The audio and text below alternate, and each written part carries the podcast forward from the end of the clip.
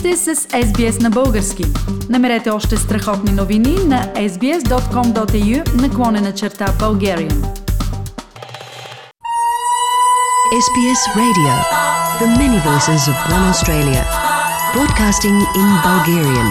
В ефир е българската програма на радио Ес Би Ес. Вие слушате българската програма на радио Ес Би Ес. Здравейте от студио шест на Federation Square.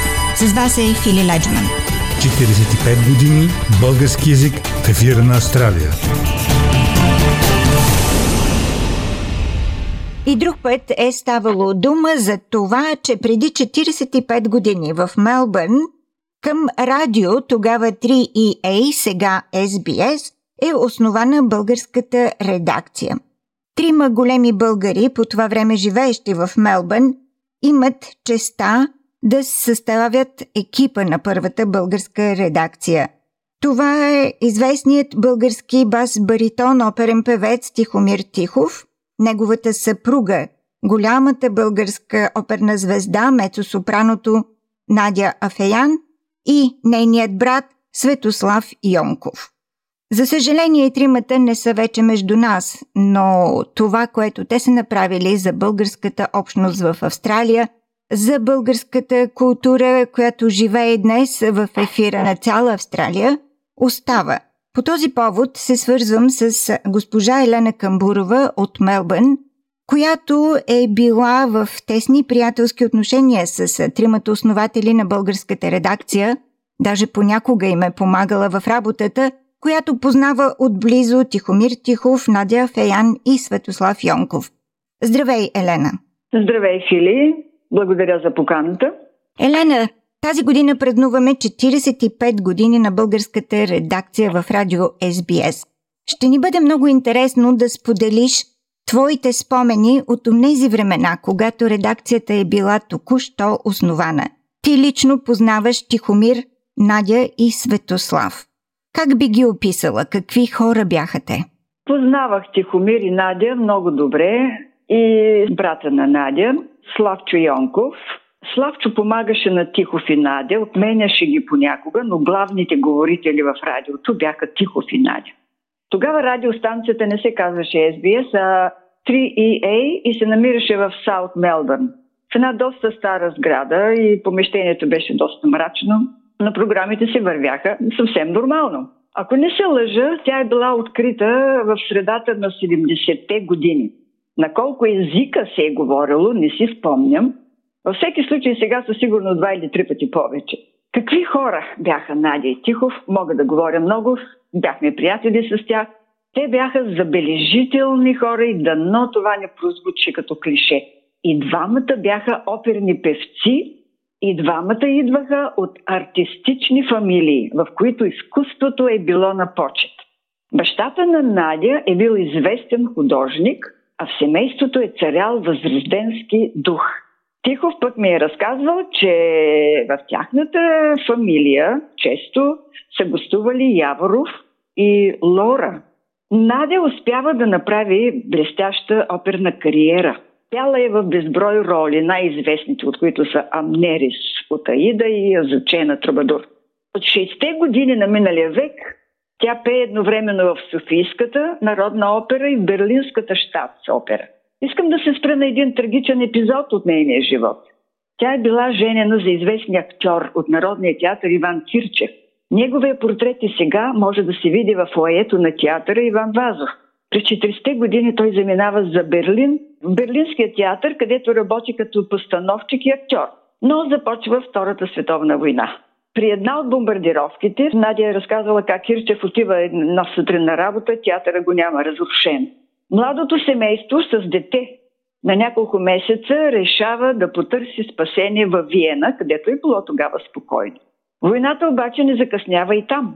При една от бомбардировките в скривалището, където са се скрили, пада бомба и така загива съпруга на Надя, Иван Кирчев и детето, което е било в количка. Една жестока човешка съдба. Една от хилядите жертви, като при всяка война. Надя се връща в България и продължава своята кариера с дълбоко наранено сърце. След време се омъжва за Бохос Сафиян, режисьор-постановчик, Но след четиринадесетгодишен брак той умира внезапно от сърдечен удар. По време на постановка в Пловдив поставяли операта Ивайло. Още един удар за Надя. И да можеш да излезеш от всичко това, когато твоя свят е разрушен. И да се наведеш и да вземеш изхабени сечива. И да започнеш да градиш с тях живот отново, се иска силен дух. След години Надя се озова в Мелбърн като съпруга на Тихомир Тихов. И двамата имаха стойностно присъствие в българската общност тук. С тях беше винаги интересно да се разговаря. И затова бяха винаги заобиколени от хора. Тихов е бил оперен певец в Виена, бас-баритон. Когато идва тук, вижда, че е попаднал в свят различен от неговия. Работи каквото намери. Продава електрически уреди, по-късно даваше уроци по пеене. Той казваше, че в началото на петдесетте години в Австралия не е била поставена никога цялостна опера, само отделни концертни изпълнения. Той поставя за пръв път цяла опера. Мисля, че беше селска чест. Един малко смешен епизод, който ни е разказвал Тихов. Когато кандидатства за виза за Австралия, трябва да попълни графа професия. И той казваше, как мога да кажа, че съм оперен певец, те няма да ме вземат. Такива хора не се търсеха и писах, че съм дърводелец. Това е било времето, когато Австралия имала нужда от работници да строят пътища, сгради, язовири, електрически централи. Тогава започва да се строи най-големия проект Snowy Mountains, Снежните планини. Най-големия на южното полукълбо, който да снабдява с електроенергия по-голямата част от Австралия. И ме питаш, защо Надя и Тихов решиха да правят програмата? Ми те просто не можеха да не я правят. Щом има възможност да се общува с публиката, те знаеха добре как да го правят.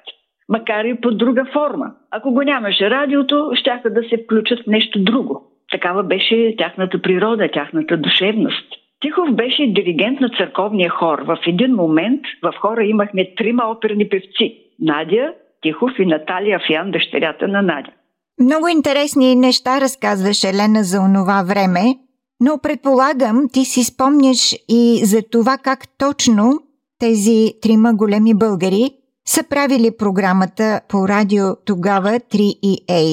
Какво са включвали в програмата, как я подготвяха, споделяха ли да. с приятели, какви теми да изберат?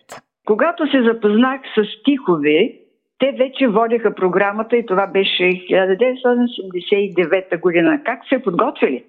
Ами вкъщи са секундарни да отбелязват коя песен, отказ от книга или друг материал, колко минути трябва, за да се вместят в един час. През хиляда деветстотин осемдесет и четвърта се присъедини и Войда Петрова, после нейния син, Светан и внучката и Мария. Програмите им бяха интересни и разнообразни. Имаше народна музика, четяха се откъсти от някои книги, имаше поезия, исторически очерци и други неща. Регламента беше да не се придава политически характер на програмите за спокойствие на духовете. Надя беше тая, която четеше текстовете. Тя имаше много добра дикция. Тихов на пулта, но и той говореше. Често пускаха интересни записи от магнитофона с изпълнение на артисти от Сатиричния театър, който по това време беше в апогея си. Слушахме откъси от пиеси с участието на звездите на Сатиричния. Калянчев, Пърцалев, Невена Коканова, Стоянка Мутафова, Татьяна Лолова и други. Спомням си едно великолепно изпълнение на Калянчев, монолог от пиесата Големанов. Във всяка програма имаше нещо хумористично за доброто настроение на слушателите. А, Елена, спомняш ли си откъде те си набавяха тези материали? Тогава нямаше интернет? Ох, Елена, нали знаеш, че имаше живот и преди интернет, смартфоните и цялата сегашна технология? Материалите главно получаваха от Славянския комитет в София, сега е Агенция за българите в чужбина. Този комитет координираше дейността на всички български общности по света. Те искаха да не се скъсва пъпната връв на българите с родината.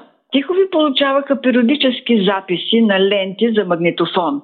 Получаваха и касетки с исторически материали, поезия и много хумор. си ди-тата и ди ви ди-тата бяха тогава непознати. Елена, каква беше реакцията на българската общност, когато слушаха програмата? Какви коментари имаше, помниш ли? Да, слушателите очакваха предаванията на Българското радио с нетърпение. Искам да отбележа, че това бяха повече емигранти, дошли след Втората световна война. Някои от тях от Германия, където са учили и работили. Други емигрирали при много драматични обстоятелства от България. Тези хора живееха със съзнанието, че никога няма да се завърнат в бащината къща. И носталгията по родната земя, тъгата по семейство, близки приятели са били постоянни спътници в живота им. И това да застанат понеделник след обяд пред радиоапаратите и да слушат българското слово беше голямо преживяване. А имаше и хора с смесени бракове. Вкъщи са говорили или немски, или английски и тези българи подкрепяха и обичаха българското радио и говорителите. Коментарите винаги позитивни ги чувахме, когато се провеждаха пикници на Алберт Парк най-напред. После се преместихме на Яра Бенд или след църковната служба в неделя. Искам да кажа, че със своята обществена дейност, със своя авторитет и със своето силно присъствие, Надя и Тихомир Тихови се бяха превърнали в институция за българската общност. Фили, аз лично приветствам инициативата на радио Ес Би Ес да се чества четиридесет и пет годишнината от създаването и да си припомним по този повод за хората, които вече ги няма, за тяхната дейност. Хора, които са работили всеотдайно през годините. За да стига българското слово до всеки български дом в тази далечна страна. Уважаеми слушатели, това беше госпожа Елена Камбурова от Мелбърн, която е споделяла радостите и вълненията с Тихомир Тихов, Надя Афеян и Светослав Йонков, тогава когато те са основали първата българска редакция в Радио три И Ей, сега Радио Ес Би Ес, през далечната хиляда деветстотин седемдесет и седма година. Елена, много ти благодаря за това участие. Благодаря и аз. Харесайте, споделете, коментирайте. Следете Ес Би Ес на български във Фейсбук.